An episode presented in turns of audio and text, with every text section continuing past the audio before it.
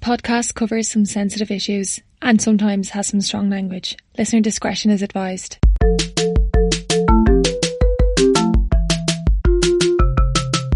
Hey guys, welcome to the Generation Why Do podcast, where we ask why we are who we are, why we make our life choices, what's going on in the world, and why aren't we ready for any of it? We are three best friends asking why Generation Y do what they do. There you go. Thank you. There you go. Hey guys, welcome back. Welcome back. Good to see you, good to see you. Good to see all of you. We are in my um, studio tonight, which is really nice. Yes, we're in Nikki's studio for once, so this is this is a nice change of pace. Yes. It's like low lighting, lovely smell of incense. Yes, I put some incense. I love the smell of incest, and I was like, don't say that. Well, we're off to a great start. Only you would know what incest smells like, John. So how was everybody's week this week? Uh, yeah, my week was really nice. I just got back from a little mini city break trip because I'm such a broke millennial with my other half for his birthday, so that was really, really nice. That was really cute. All the pictures you put on Instagram were fire. Oh, thank you. We had such a nice time. It was really, really nice. Come on. Literally, my bisexual dream was like coming to the forefront. I was like, hmm, this is good lighting on both of these people. What's going on here? I'm questioning everything about myself. Yeah, full disclosure, John texted me when I was away and being like, girl, you look good in your pictures. Like, my bisexual vibe is like jumping right now. And I was like, yes, thank you. Thank you so much. Great. Um, thank you so much. Love that. Love that for you too. I went to Mass yesterday for the first time in a very, very long time. Oh. To get my ashes. Oh. And it was lovely. Like, honestly, it was so nice. Oh. I know, I know you're both looking at me like I'm a weirdo, but it was actually so nice to be there. It was like meditative and reflective. You obviously um, approach it more of a spiritual sense, isn't it? Yeah, one hundred percent. I yeah. don't always necessarily agree with everything the church represents. Different pod, I know, but it was really nice. And obviously it's the beginning of Lent, and it gives me like major throwback to Trócaire vibes, which I was just thinking about through the day. Like, do you remember you used to get your Trócaire box on Ash Wednesday and you would have to save for like forty days? I oh my god, yeah. Oh my god. What? I hid in Trócaire. And down. I hid in Trócaire. Okay, there is a lot going on here, so I'll break it down as much as I can. Lent allows Christians to remember Jesus' fasting in the desert. It is usually a time of giving things up and a test of self-discipline. The beginning of Lent is marked by Ash Wednesday. On Ash Wednesday, you go to church and you receive ashes on your forehead. I think this is to symbolise the mortality of humanity, but I'm not a great Catholic, so I'm not entirely sure. A Trócaire box was a cardboard box that you would receive in school, usually Catholic schools. That was a donation box to the Concerned charity that would collect money for children in Africa or in other third world countries. You collected money in this box for forty days up until Easter, when you would return to school with your paper box nearly torn in half with the amount of pennies you collected. It was kind of a big competition. The song that John and I are singing is a hymn that you would sing in Mass called Trócaire, I think. Again, not the best Catholic, correct me. What even is that? What is happening? It's a song, a song from Mass. Yeah, we used to sing that. So- I used to go to Mass all the time, so like the song. It's quite a catchy melody, to be fair. Oh, yeah! Well, when he sang, I didn't get it, but when you sang, I kind of got it, yeah. Anybody giving up anything or taking up anything for Lent? Can't be arsed, because I never do it. Okay, fair. I'm giving Cheers. up, I'm giving up work. Lol. No. If I see one more Twitter or like Facebook comments saying like, ugh, I'm just giving up in general. I'm just like, oh, we get it, girl. That joke was funny fifty fucking years ago. I basically sent a tweet like that this week, but thank you. Why, are you giving up something for Lent? Um, I think I'll probably cut down on social media. I do that mostly every Lent, and I should really just continue it in life. And I think that's it. Good for you. Thank you. Connor, I'm going to ask you how your week was this time, because we rarely ask you how your weeks are. Oh, you guys are so nice. Nice. The one week where I literally have nothing to say. This week was very much a very boring, get work done kind of week. Well, to be fair, we only put this up every two weeks. So has anything happened over the last two weeks? No. My turn. Okay, that's me done. Bye. Um, so I had my half term. I went to Berlin with a few old close friends and we ate oh, good yes. food. We saw all the sights. The rain was a little bit miserable. It was quite cold.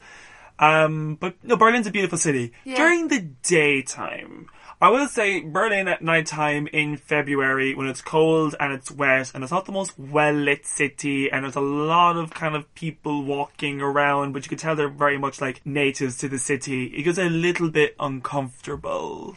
I would completely disagree. I would say that my favourite time in Berlin is nighttime. Maybe during more during the summer or going into spring when it's a bit hot or something yeah, like that. Fair. But it was like very cold. If you were walking, your hands were in your pockets, you had your hat on, you're going straight to your destination. Anyone who was loitering around is kind of, I don't know. Bit dodge. A little bit dodgy, yeah. Authentic German food's amazing. I had like five steins of beer, bigger than my actual forehead. Which is pretty big. It is. It's, that's, that's, that's actually possible. Um, but I thoroughly enjoyed it. Good for you. I was Aww. wondering why I was so quiet last week. I, had to do, yeah. I forgot you went away. I didn't even ask how it was. I'm so sorry. On the back of the Lent thing, I don't know if any of you, I was going to say read the papers today, but who says that anymore? Francis the Second. I think it's the Second? Or is it first. just Pope Francis the First? Okay. I'm pretty sure it's the First. So Pope Francis the something uh, is encouraging people to give up trolling for Lent.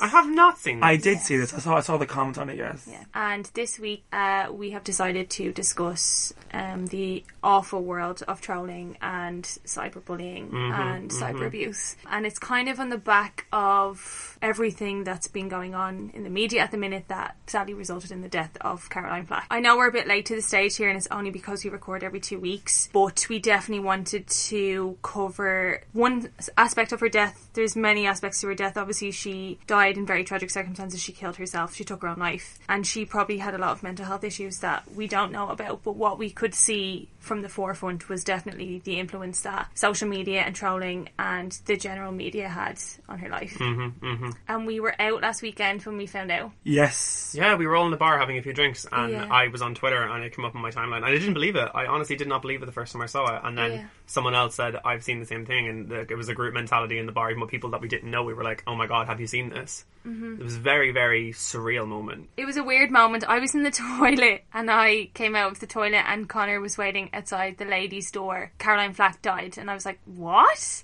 And it's one of those things that, and this might sound like super dramatic or over the top, but it's one of those things that like I feel like we'll always remember where we were when we heard the news.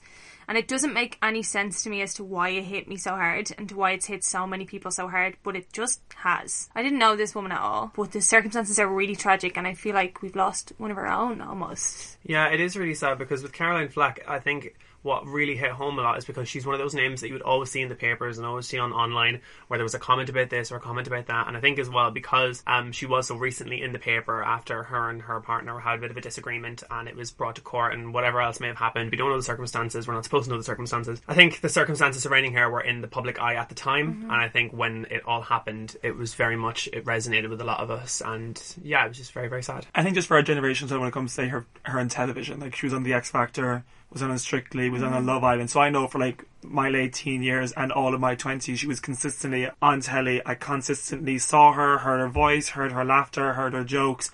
I always had a great time for Caroline Flack yeah. as a T V personality. I obviously oh, yeah. didn't know her personally, mm-hmm. but it was just somebody that I felt like as a celebrity, I enjoyed her. Um, she was constantly around, whether on social media or on television or unfortunately in the newspapers for the wrong reasons. Yeah. But yeah, I know it was a huge shock. Yeah. Definitely one of the biggest like celebrity deaths where I thought, Jesus Christ, like that's awful, and I, I felt genuine emotion towards it. Yeah. Not like a oh that's sad, but like a genuine like my stomach went like oh god that's actually horrible. This mm. has really upset me to hear this news.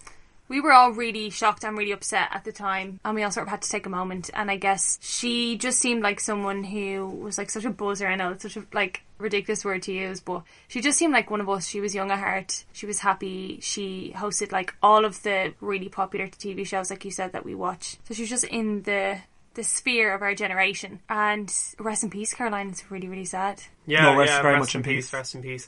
And I think that's why we decided that on our podcast today, we wanted to talk about the topic of like, you know, online harassment and trolling and bullying yes. online, because obviously it did play in some part in her unfortunate passing. And I think we'd be remiss as a podcast that talks about like, you know, these generational problems and these millennial issues. It's a huge one, a huge one, huge one, huge one for our generation. And I think it's very important that we talk about it today, where it came from, uh, why people do it, what is happening in the law about it, and the kind of difference that the media plays in it, that we ourselves play into it in some stages. So I think that's what we're going to talk about today. Yeah, in one of our previous podcasts when we spoke about like our decade review, John mentioned that this was the decade of trolling. This is something that didn't exist yes. yeah, yeah. ten years previous. So yeah. our generation can created this monster. Uh, I just want to say that there's obviously many aspects to this, and to, today we're just going to be covering trolling and cyber bullying, um, because we are going to discuss mental health and suicide in more uh, depth at some stage, and we're hopefully going to get uh, a guest on, a guest psychologist on, to sort of help us speak about that and navigate the conversation. Yeah, yeah, yeah exactly. and, te- and teach us as well. Exactly. But for today then, uh, John, as is tradition, would you like to provide us with a definition for trolling?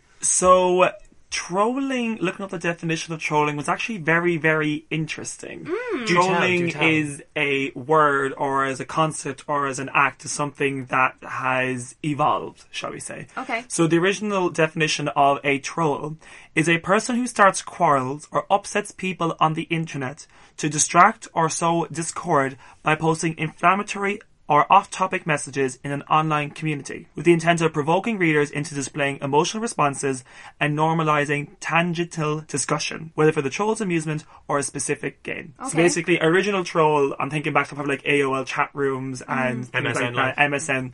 It's basically people, say, would have a discussion about something in general, maybe like their favourite artist or about, you know, things, um, random off-topics, and somebody would come along and make a comment that was so completely left field, knowing that everybody in the discussion will respond saying, oh my god, how could you say it? That's totally not true. Why are you trying to say, how dare you? Basically for their own amusement. So yeah. trying to poke the bees now. Yeah, trying, trying to poke the bees now. Get a bit of reaction, you know, get a bit of attention. That's all it was. Okay. Now, the word has evolved, or basically it now encompasses a lot more than that. Okay. In a study that some company did, they asked random people on the street, what do you think trolling is? Now remember, trolling was, the original meaning was, you know, to sow discord in a conversation, to go into tangents, to get a heated reaction mm-hmm. of people. So some people now believe that it is an individual online verbally attacks another individual with intention of offending the other. People saying intentionally produ- provocative things on social media with the intent of attacking or causing discomfort or offense. Trolling is teasing, bullying, joking, or making fun of something. It is deliberately commenting on a post to elicit a desired response or to purely gratify oneself by emotionally manipulating another. Mm. So that's a lot stronger than, oh, I, I want these people to go off topic. I want to get a reaction by mm. making some completely left field comment. Yeah. It is now turning into almost abuse. So it's a bit more of an umbrella term for kind of all the online yes. abuse and online chat that we yes, see nowadays. Yes, exactly. Some people want to propose replacing the catch-all term of trolling with cyber abuse. Mm. Which I would agree with. Yes. It seems to have more of a malicious turn now than much it did. More, exactly, yeah. much more malicious, but we encompass the word as, oh, you're trolling, you're trolling. No, you're actually saying hate speech and you yeah. are actually abusing somebody.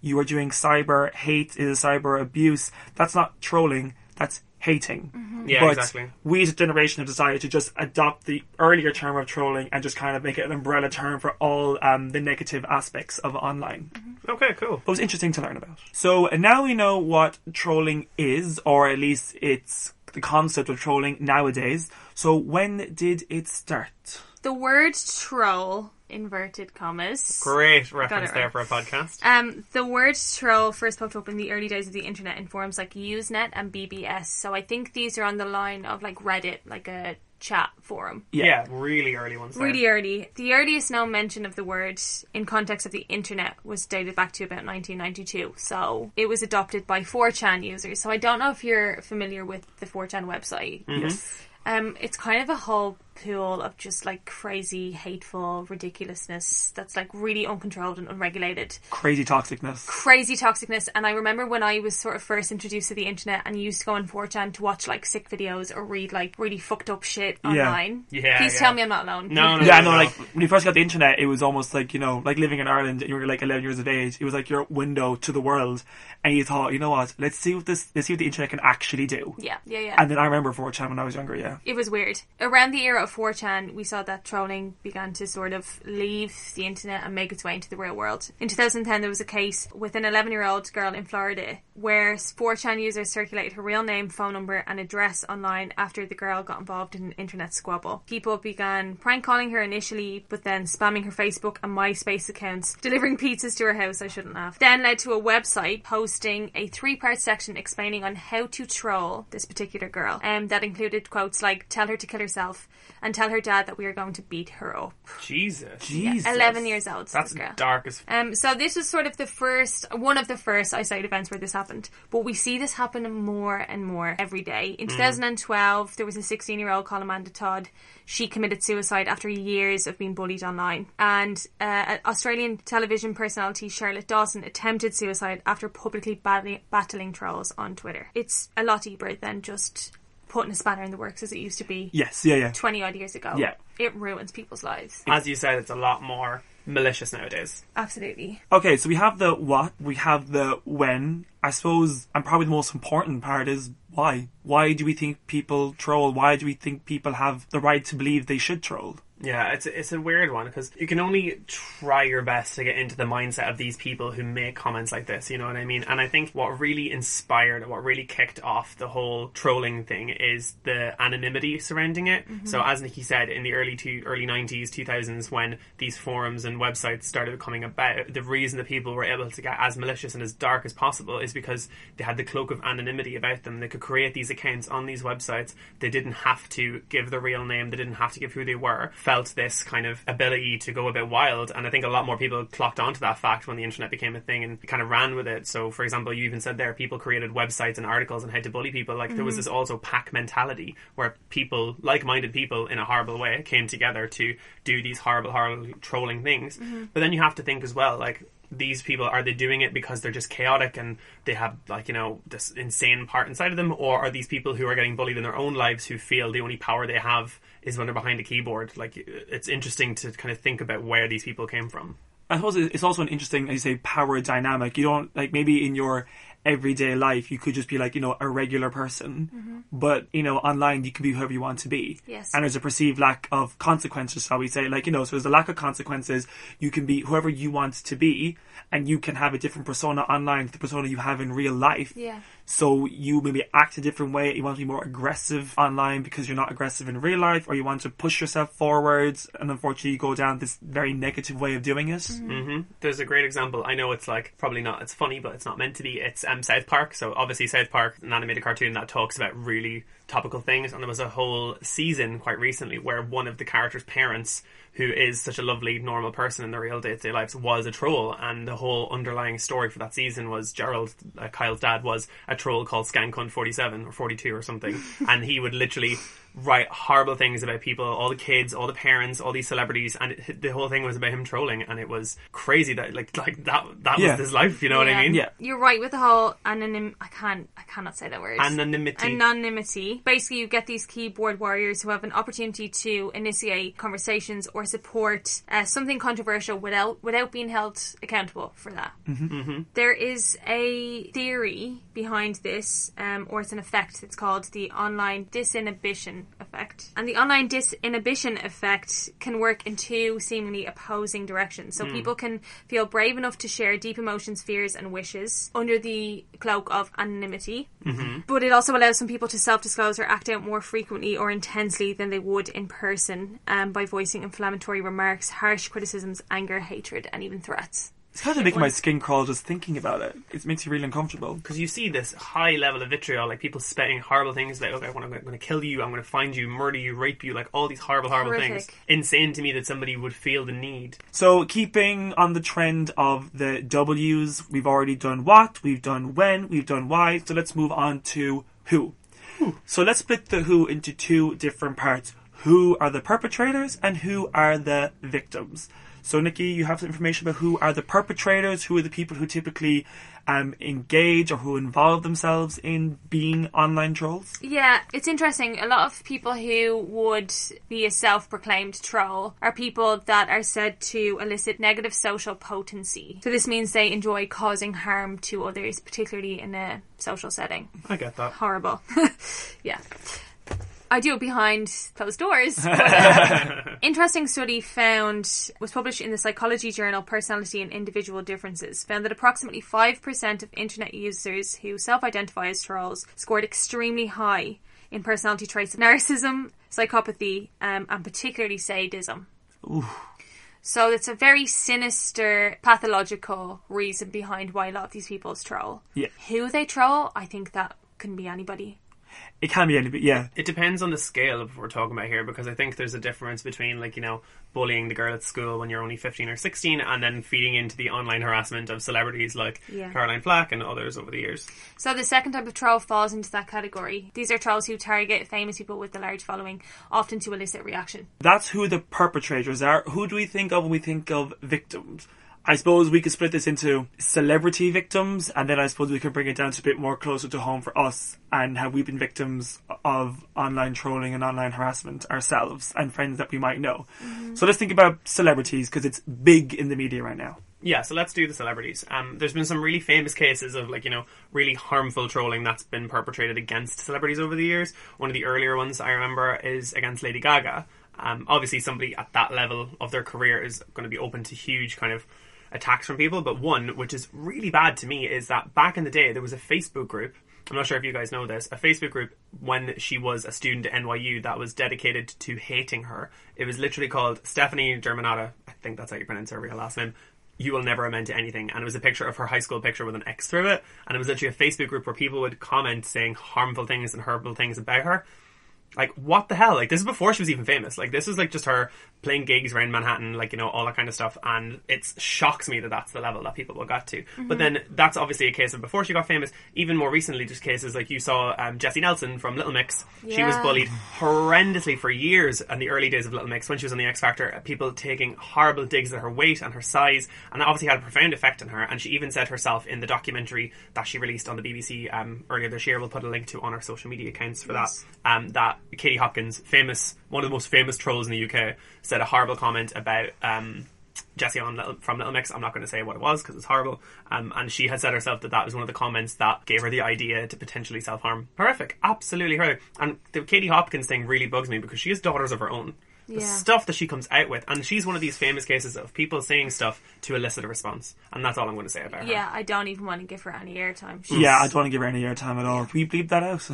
I don't know if you remember, but the first ever experience I had of trolling, not personally, but on like a celebrity level, was when Rebecca Black had that Friday video in two thousand eleven. Banging song. Absolutely banging and song. And was absolutely destroyed she after she th- released that on YouTube. Was that thirteen, fourteen, thirteen, yeah, thirteen years of age? Like, she said herself, it was a bit of fun. Yeah. Like, my parents were like, here's a birthday present, you know, live out your thirteen-year-old fantasy that we've all had, that fantasy of being a pop star and having a music video. And she was given the opportunity to do that. And, you know, it was a bit of a banger, to be honest, when we look back on it. I personally still love it. Yeah. yeah. But she got the absolute piss taken over and was hounded online. And it, how do you deal with that at that age? Like, it's so intense. Do you know what I mean? Like, we've talked about things happening to us at our age and celebrities. Yeah. But imagine, like, like that level. Like, that was huge. That was one of the biggest viral hits of the decade, nearly, of that year, for sure. And she had to deal with all of that stuff. It's absolutely horrendous.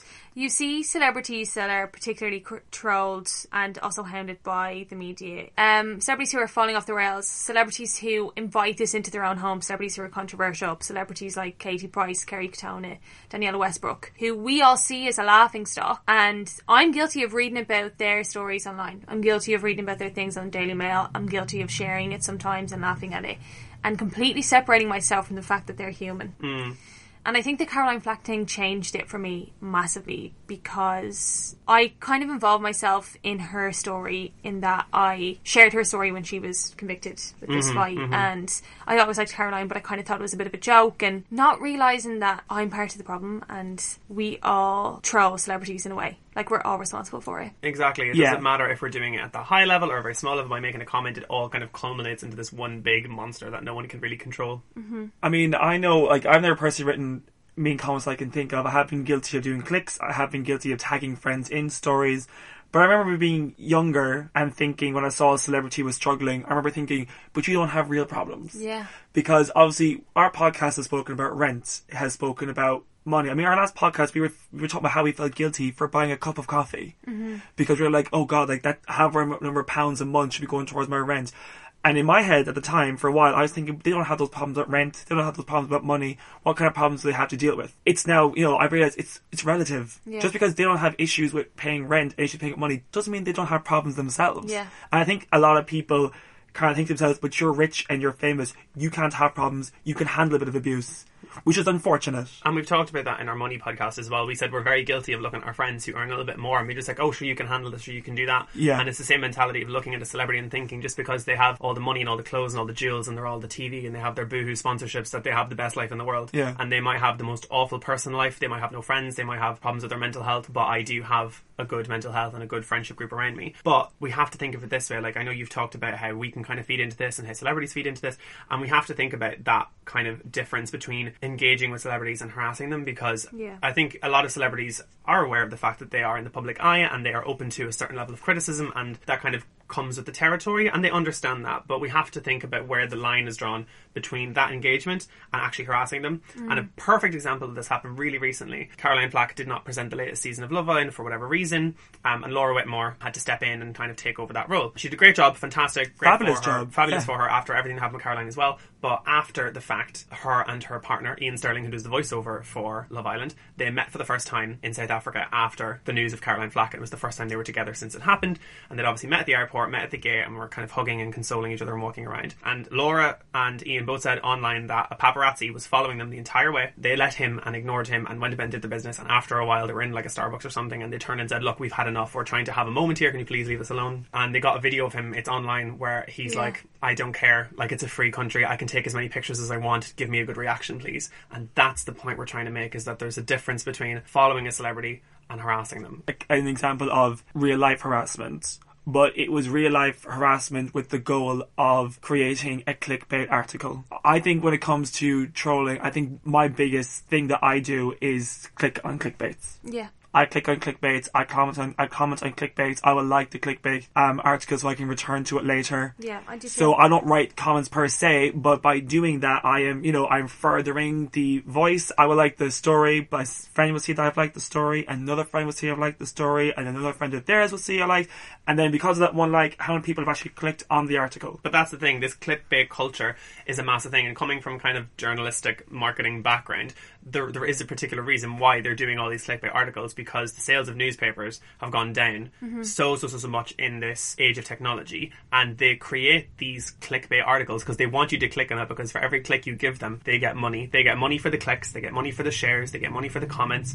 The more you comment, the more you tag, the more you like, it tells the Facebook or Twitter or LinkedIn or Instagram algorithms that this is content worth sharing, regardless yeah. if it's positive or negative. The algorithm doesn't know that, and it constantly goes and goes and goes, and it just builds their profile even more. So even if you're tagging them to give out to them, or they leave a clickbaity article and there's, you look under the comments and there's a massive argument happening, that's only benefiting them in the long run. So the only way we can combat that is by completely ignoring it. And to be fair, these kind of clickbait articles are the real big things that are contributing to this online harassment, to this trolling. Yes. You saw after Caroline Flack unfortunately passed away, The Sun went through their website and deleted every bad article that they had written about Caroline Flack, which to me is an admission of guilt. Absolutely. On some level. It's disgusting. Yeah. It's disgusting.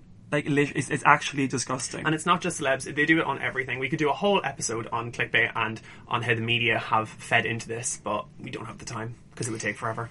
Well, the media have tapped into exactly what we spoke about. They know that they're going to publish something to give us something to talk about, and we will only talk about it, or we'll only feel free talking about it, in the world of online social media, where nobody knows who we are, where we don't have to be held accountable. Mm-hmm. Like, they are feeding into what we want. It's a circle. We're all part of the algorithm, as you said. We are part of it by clicking and sharing, and I do it all the time because we're providing a market for these people to do this. Exactly. This is what we want. Like Connor says, the algorithm. Exactly. But yeah. the thing as well is they're written so short and written so snappy, and the headlines mm-hmm. are purposely misleading, because in our culture, we don't have time to sit and read through an entire newspaper. We don't have time to sit and read through an article. Like, when was the last time you guys saw a clickbait article on Twitter from The Sun or the Daily Mail? Leave those names out, please. I don't want any airtime.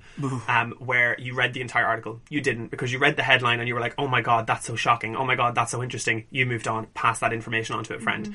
People think this information is news, and it's purposely misinforming the public. They did it with celebrities. They do it with um, Brexit. They do it with anything else that's happening in politics, so that people are spreading information that they think is fact. When it's not, you're just reading a clickbait article. And then on top of that, we obviously have the celebrity and the gossip culture with Daily Mail and The Sun, but then you see the real menace when this is adopted by darker means of bots who are interfering with election results and trying to spreading the new, the word of fake news and spreading fake articles, and this is all being circulated online, feeding into the trolling, feeding into the sharing, feeding into this separation of people and jumping on the bandwagon and and and cancel jumping onto ideals and, and cancel yeah. culture, and it's terrifying. Yeah, it's, but there's so much. There's so in it. so much, and these bots. People think that these bots are like little robots. They're not. There are companies in Russia and in Eastern Europe where people will sit at computers and make fake accounts and comment with you. You'll notice them if you're on Twitter and you see an account that says S Murphy one zero six five nine three two. that is a fake bot account. And it's not a fake thing. It's an actual person sitting yeah. in a call centre who's writing these comments because they are told, this is what we want you to do. We want you to disrupt people's minds and disrupt people's thoughts, and this is what they get paid to do. And then if you join in with those bots, you feel like you're part of the group, and then you latch on to that group mentality. Well, if everybody's saying this, if everybody's thinking this, and they agree with me, I'm part of this community, I'm part of this group thinking. Fascism. So the point that you made is a really good one, in that it's almost safety in numbers when it comes to these things. Mm-hmm. Uh, there's a really good article uh, by the Huffington Post, uh, and it talks about how trolling and anonymity has actually shaped millennial psyche. So it's shape, shaped how we function in life. Millennials are more likely to be seen as collectivists than individualistic, out of fear of ridicule and personal responsibility that's directed to them personally. And backlash and reputational damage is like a huge fear and worry for millennials now. So in fear of being trolled, you will do the actual trolling. Yes. God, what a warped way to view life. Hit them before they hit you. And there's this idea of dissociative an- anonymity. You're really struggling um, with these big words I'm today. I'm so struggling with it. It's the anonymity so that I can't. Um, and this is giving power to to voice things that you wouldn't normally voice by yourself or in reality. Coming towards the end of our celebrity and media trolling, mm-hmm. I'm going to be a little devil's advocate. Are mm-hmm. we on the podcast a little bit guilty of trolling? I'm thinking back to yes. a... Jameela Jamil conversation that we had a couple of episodes back, where yeah, we sat yeah. and laughed and joked about Munchausen and how it was hilarious and how we almost stand her. Yeah, we need to address that. Yeah, I mean, this is one of the first things I thought of when we said we were going to talk about trolling, because I brought it up and I was talking about how hilarious I thought this thread was on Twitter accusing Jameela of having Munchausen's, and that just proves that, one, we're all capable of it, as woke as we think we are, we're yeah. all capable of it, and two, the complete separation we have of celebrity to normal people. We just don't oh, yeah. see them as normal people, yeah. and people who have feelings as people who cut and bleed just like we do. Yeah. No, true, and this Jameela Jamil comment is so important, because we said it in passing as a bit of a joke, and yes, the thing that we said might not have been the most harmful. We definitely weren't attacking her, we weren't kind of aggressive towards her, we made a off-colour yeah. comment about that, and mm-hmm. while it wasn't the worst, you have to think of it in the collective, so this is just one comment of many thousands that she was receiving, and it kind of just, as we said earlier, adds into that kind of massive ball of hate, and while we had no ill intention and no maliciousness in us, yeah. it all comes together to be there, and I think we have to think of where is the limit between making a statement about someone involving in the trolling or just having a bit of a laugh. Mm-hmm. Yeah, and I suppose, like, in the back of my head I'm thinking, we made a comment about Jameela Jamil and Munchausen. All it takes is one of our listeners to then think, that's interesting, I'm going to look at that. Mm. And then they look at it, and then they share on their Facebook saying, lol, have you seen this? Mm-hmm. And then another person likes it, and another person likes it, and then, you know, more people learn about it. I guess when we think of trolling, we think so badly of, like, the really harsh comments, like, you should kill yourself comments, and all the racist and homophobia and transphobia. That's what we think of trolling nowadays. But even, like, a simple comment that we did, a simple giggle, that's trolling. And that's just feeding into that yeah. cycle, isn't it? Yeah, yeah, it really, really is. Just when I was doing research today about, like, celebs and trolling, um, Billie Eilish said she has come off all social media, I think it was yesterday, the day before. Good for her. Uh, and her quote, I thought, was interesting and accurate. And she said, the cooler things you get to do, the more people hate you. And that's the yeah. tea on that, sis. Period. And that's the fucking tea on that. We've spoken about how trolling is used to attack celebrities, but we've also seen how trolling can be politicised massively. And we're going to talk about in a bit some of the questions that we asked our listeners and talk about our experience with trolling.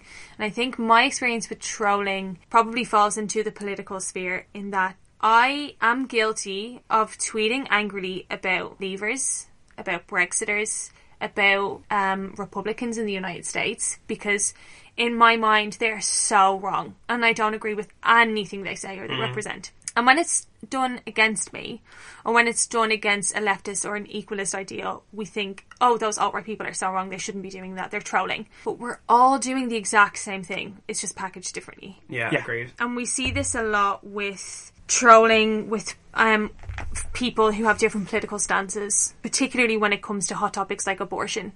Yeah. We saw it a lot with Repeal the Eighth. The Eighth Amendment of the Constitution Act nineteen eighty-three amended the Constitution of Ireland by inserting a subsection recognising the equal right to life of the pregnant woman and the unborn. This meant that abortion was illegal in Ireland. In recent times, I think about two years ago, there was a campaign to repeal this Eighth Amendment, so the rights of the woman will be recognised and abortion can be legal. Thankfully, it was repealed. But it's your right to choose whether you are for or against abortion. It's your right to yes, vote yeah, either yeah. way. Yeah, yeah. Whether you agree with that or not is a different matter, but there was hate from both sides of that campaign online. Yeah, like even my own my own Facebook page, like people who were friends with each other, like leaving comments, and you, you could tell it was obviously a bit of initial debate, but it could quickly turn like mean or nasty, or when, or when your back's against the wall. Suddenly you think, well, you're not face to face with me. Mm. I'm going to start saying things I wouldn't say to mm-hmm. your face online. And it got like it got really vicious. Yeah. Very heated, yeah. Very, very, very heated. heated. There's a real, I notice anyway, that with women in the public eye, they are picked on particularly. We spoke about this in our reality T V episode briefly. Mm. But um, there's this idea of cyber sexism where people are so quick to jump on women and hit them with the most disgusting comments. They will say they'll find them and they'll rape them. Usually always sexual harassment comments are directed mm-hmm. towards women, unfortunately. Unfortunately. This is crazy to me. I was reading about this today and it just it blew my mind.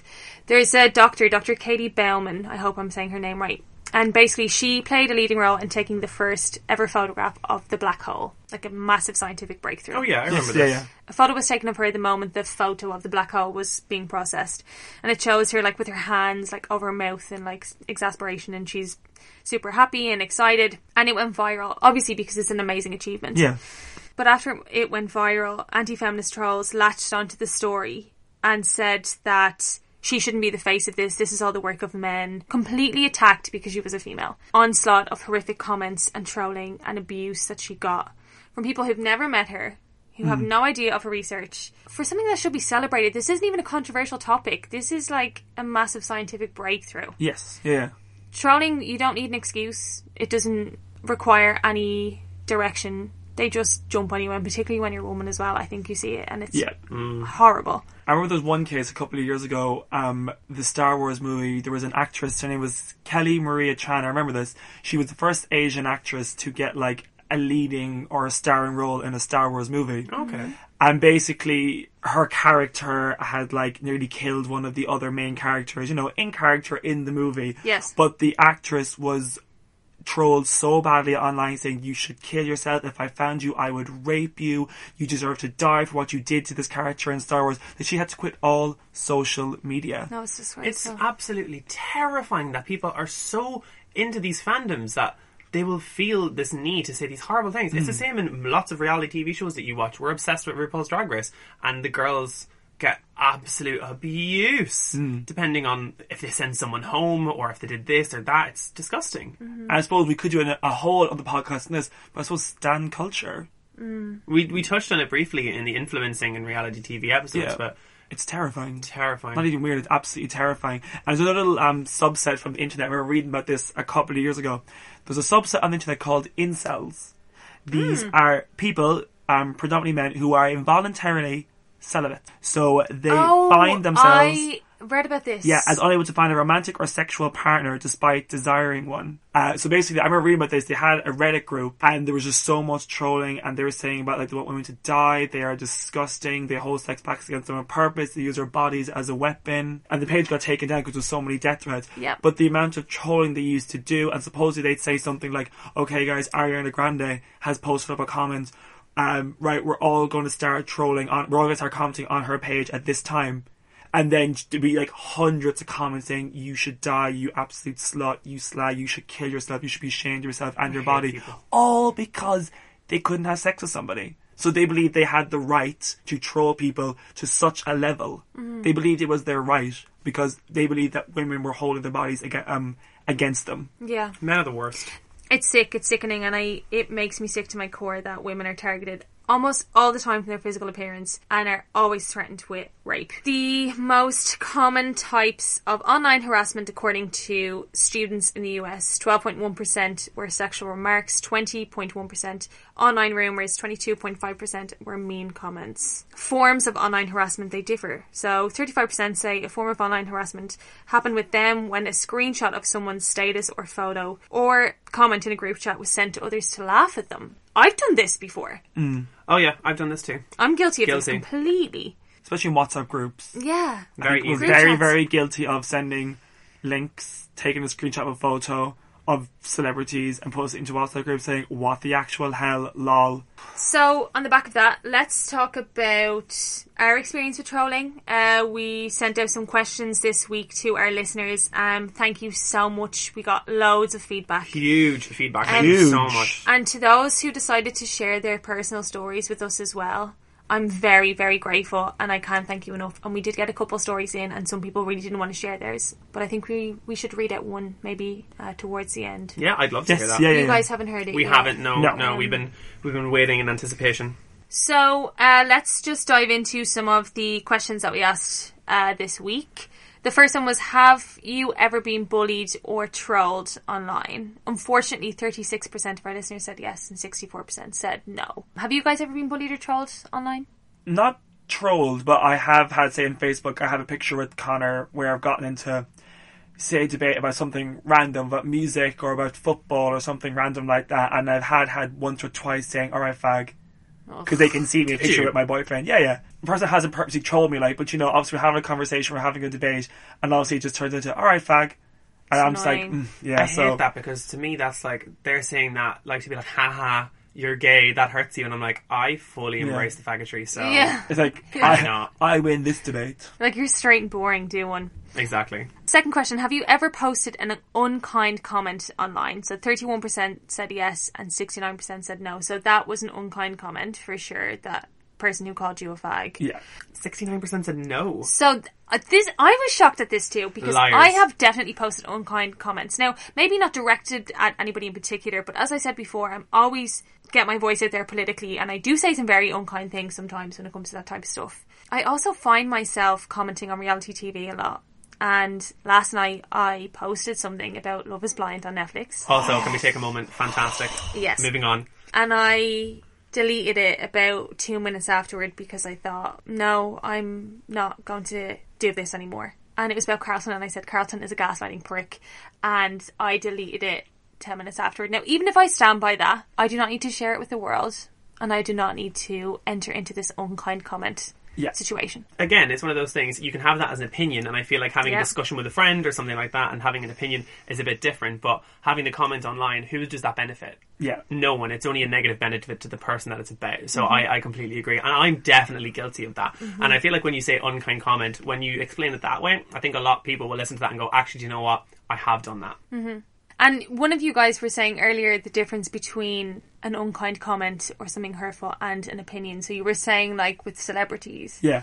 You can say, I don't like your new album, or you don't, you know. Yeah, exactly. I mean, there's a difference between your new album comes out and you say, hey, look, I'm not going to lie to you. I'm not a big fan of this album. I think this track isn't great. I think this track isn't great. This is still opinion. Mm. You're entitled to have an opinion. That, to me, you know, that's fine. It's when you start turning into, like, oh my fucking God, you released this piece of shit music. Mm. Like, you know, you... you know, everyone's right about you, you are a fading artist. It's when you start going into that kind of virile hate and those kind of words, that's when it starts turning into trolling. Third question we asked, do you know anyone who has experienced online bullying? So seventy-three percent said yes. Oh, wow. And twenty-seven percent said no. Um, I'd be interested to know if the people they know are of the Gen Z generation. Mm-hmm. Because I feel like, uh, and when Miss Stati was doing her homework, she found that a lot of online bullying is seen in the younger generation now. Yeah, I mean, obviously I work in a school, and let's just say that we're lucky we didn't have the access to this, to social media and those kind of things when mm-hmm. we were younger, because... Absolutely. Yeah. There was a study done on seven in ten young people experienced cyberbullying in some, in some form before they hit the age of eighteen. Ah, catch a grip. That's awful. Yeah. But to be fair, we live in a world now where everybody has a mobile phone, and even for us growing up, we kind of felt that at the sixteen, fifteen kind of age. Yeah. Kids nowadays have phones from like nine or ten, and they're smartphones with access to the internet and not a lot of parental controls, and unfortunately a lot of parents don't understand the kind of world of cyberbullying. And when I used to work for um, O two, I used to have to do these talks about online safety and, like, you know, mm, being oh, yeah. safe on your yeah. phone and stuff like that with parents. And parents don't have a clue, and sometimes mm. they're embarrassed to admit that they don't have a clue, so the kids run rampant. Well, when we were in school, we didn't get, we didn't learn about cyberbullying. But, you know, I'm telling you now, in schools nowadays, it's crazy. When you talk about anti-bullying, cyberbullying is very much to the forefront. It's one of those things as well. It's cyberbullying is different to anything else because you can't get away from it. So if you were bullied in school when we were younger, you would come home and at least you would kind of have a safe space at home with your family, your friends, separate from it. You know, it might help people a little bit. But when you, it's cyberbullying, it's you, it's everywhere. It's on your phone and people are so attached to their phone. It's on every social media account you have. Can't get away from it. It completely consumes your life. It really, really does. And I did a little bit of research myself. Miss Statsy's over mm. here for the first time ever, I think. Crazy. Uh, but there was research done at the universities of Oxford, Swansea and Birmingham, um, which reviewed previous studies on cyberbullying that involved over one hundred fifty thousand under twenty-fives across thirty countries around the world for like over twenty years. Mm. And they had a look over all of this data and they found that Uh, cyberbullying raised the risk of self-harm in under twenty-one-year-olds by two point three times. Wow. Jesus. So people under that age were tw- over twice as likely to commit self-harm or to commit suicide because of cyberbullying. Wow. And it's a horribly, horribly terrifying stat. Um, but the research also found that students who were cyber-victimised were less likely to report it and seek help, rather well, than those who were victimised by traditional means. So people who were bullied in the playground were more likely to report it. People cyberbullied, not as likely. Wow. I'm telling you now, it's things like Snapchat. No, oh, mm. TikTok, all these TikTok, kind of crazy stuff. Like, you know, days. You can stick up a three a three second video. That kind of that stuff perpetuates fear of coming forward. Absolutely. Have you ever shared a celeb gossip story on social media? fifty-two percent said yes, forty-eight percent said no. I'm guilty of this. I am too. I'm guilty of this. Do you read online gossip websites or tabloids? seventy-seven percent said yes, twenty-three percent said no. Also guilty of this. I'm guilty. Have you ever argued with someone you didn't know online? Yes. forty-seven percent said yes and fifty-three percent said no. So guilty of this. I have an awful habit of getting into fights on Facebook and comments. Like, it's I do awful. Too. I have friends call me out and go, Connor, like, I've seen that come up on my timeline that you were having a fight with someone. I was like, I'm what? I have an opinion. But you don't get vicious or troll. You're you're up for a debate and defending your opinion. Yeah, I'll always defend my opinion, and once the person gets kind of like, as you said, says the F word or says other kind of things against me, I'll just cut it down because I'm like, I can't be bothered engaging in that. Not to leave this till the very end, but I just thought it would be a nice sort of story to leave off on and a poignant point to leave off on. We were contacted, as I said, by a couple people who wanted to share their stories of trolling. We're going to keep this person completely anonymous, um, but I wanted to share this because they were really um, adamant that they wanted to share it, um, and if it helps anybody who was in their position, and to know that when you grow up and when things when you get older, things always get better. Um, so this person shared their story today. uh, I'll just read it now. I was really badly bullied through Ask F M when I was about fifteen or sixteen. Oh my god, I hate that website. Yeah, so this is why I wanted to share it too, because we all, I had this website, oh god, we all did this. I forgot about this. It was a horrible time and continued until the school intervened and made me delete my account in front of them. Some of the things that were said were awful. I was told to kill myself. Nobody loved me. It was the worst time of my life, honestly, and it made me so anxious walking around school because I knew someone, someone there were the ones sending me the messages. I should have deleted it as soon as it started, but I didn't want to be seen as weak. Luckily, I had an amazing group of friends who were always there for me. I just hate to think that other sixteen or seventeen-year-olds are going through the same thing because it can be a lonely time, but I promise it gets so much better when you get older.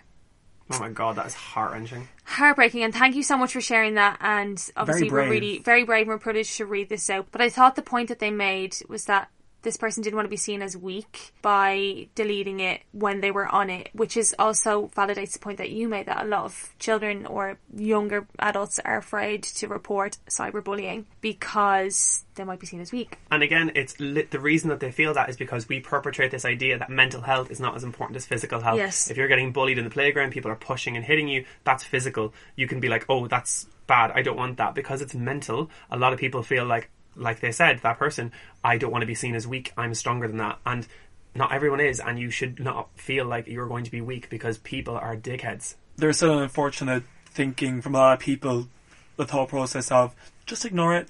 Mm-hmm. Just ignore it. You know, my bro- you know, sticks and stones may break my bones, but words will never hurt me.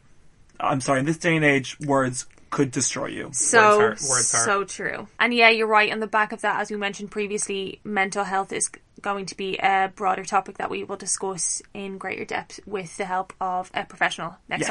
time. Yeah, so we're going to get really, really nitty-gritty with that and really delve into that narrative. Uh, okay, so um, we've talked a lot about, you know, how people experience online bullying and that people have been the victim of it. The only thing that we kind of want to talk about now is how we can kind of combat that. It mm-hmm. is very hard, as we know, the law is still trying to catch up with these horrible things that are happening to celebrities and to people in real life. Um, so the only thing that we can kind of say to you guys is try not to engage with any of the media and clickbait articles. Don't take everything that you read about celebrities or your friends as truth. Try not to perpetrate those things by saying them online. We've even talked about it ourselves. You might mm-hmm. not even realise you're being guilty of it. Mm-hmm. Just be smarter, be kinder. That's all we can really try and do in this day and age. If you're on Twitter, pick up your phone right now, block Piers Morgan, block Katie Hopkins, block The Sun, block the Daily Mail. Like, they're all just toxic pages who don't care about people, they just care about clicks. Um, and on a personal level, if you are experiencing cyberbullying or you're being trolled, ignore them in the way that you should block them and you shouldn't respond, but don't be afraid to report them, don't be afraid to take it to the authorities, don't be afraid to share the burden. You won't be seen as weak. It is a serious thing, and don't be embarrassed about it. As Connor said, the law is kind of blurred, but they can be held responsible for some of the stuff they say online. So don't be afraid to bring it to somebody. Do not be afraid to bring it to somebody. And um, there is a petition going around at the moment to sign something called Caroline's Law, which is based off the back of Caroline Flack, unfortunately. Um, and the petition aims to make it a criminal offence for the British media to knowingly and relentlessly bully a person, whether they be in the public eye or not, up to the point that they take their own life. Wow. So that is a, that's a petition that's going around. We'd love for you guys to sign it because we mm. think it's a very important piece of law and a very important thing that can potentially stop things like this happening again in the future. So we'll put that on our social medias for you guys to sign. It could save a life. It could save a life. For sure. But apart from that, I think that's kind of all we have to say for today, guys. Yeah. Um, thank you for listening to this episode. We know it was a little seriouser than we're normally used to, but we felt that it was something that we had to talk about. It's such a huge topic for not only our generation, but generations to come. We really wanted to let you guys know that it's okay to talk about these things and that you're not alone. Yeah, and I think we've dealt with like what trolling is, where we see it, different types. And like we said, in the future episode, we're going to deal with the repercussions of it yeah. and how it affects us. Yeah, and it's unfortunate that it took such a tragic event for us to talk about this. But I guess we're talking about it and ending it on a positive note of let's change it. Yeah, and as Caroline said in one of her Instagram posts, in a world where you can be anything, be kind. Yes, everybody be kind. Hashtag be kind. Be kind. Um, but yeah, guys, thank you so much for listening. Don't forget to follow us on all the socials at Generation Why Though on Instagram and Twitter, Generation Why Though on Facebook, and Gen Why Though at gmail dot com for any of your longer emails. Yes, and um, thank you for those who did share their stories. We really appreciate it, and we also want you all to know that we're here. If you want to drop us an email because you're going through a hard time or you're suffering trolling or cyberbullying, or you want to go for a drink. Yeah, hit us up. Hit us up, we're here. We know a good brunch place. We yes. do, we do. Thank you very much for listening, guys. Bye. Bye. Bye.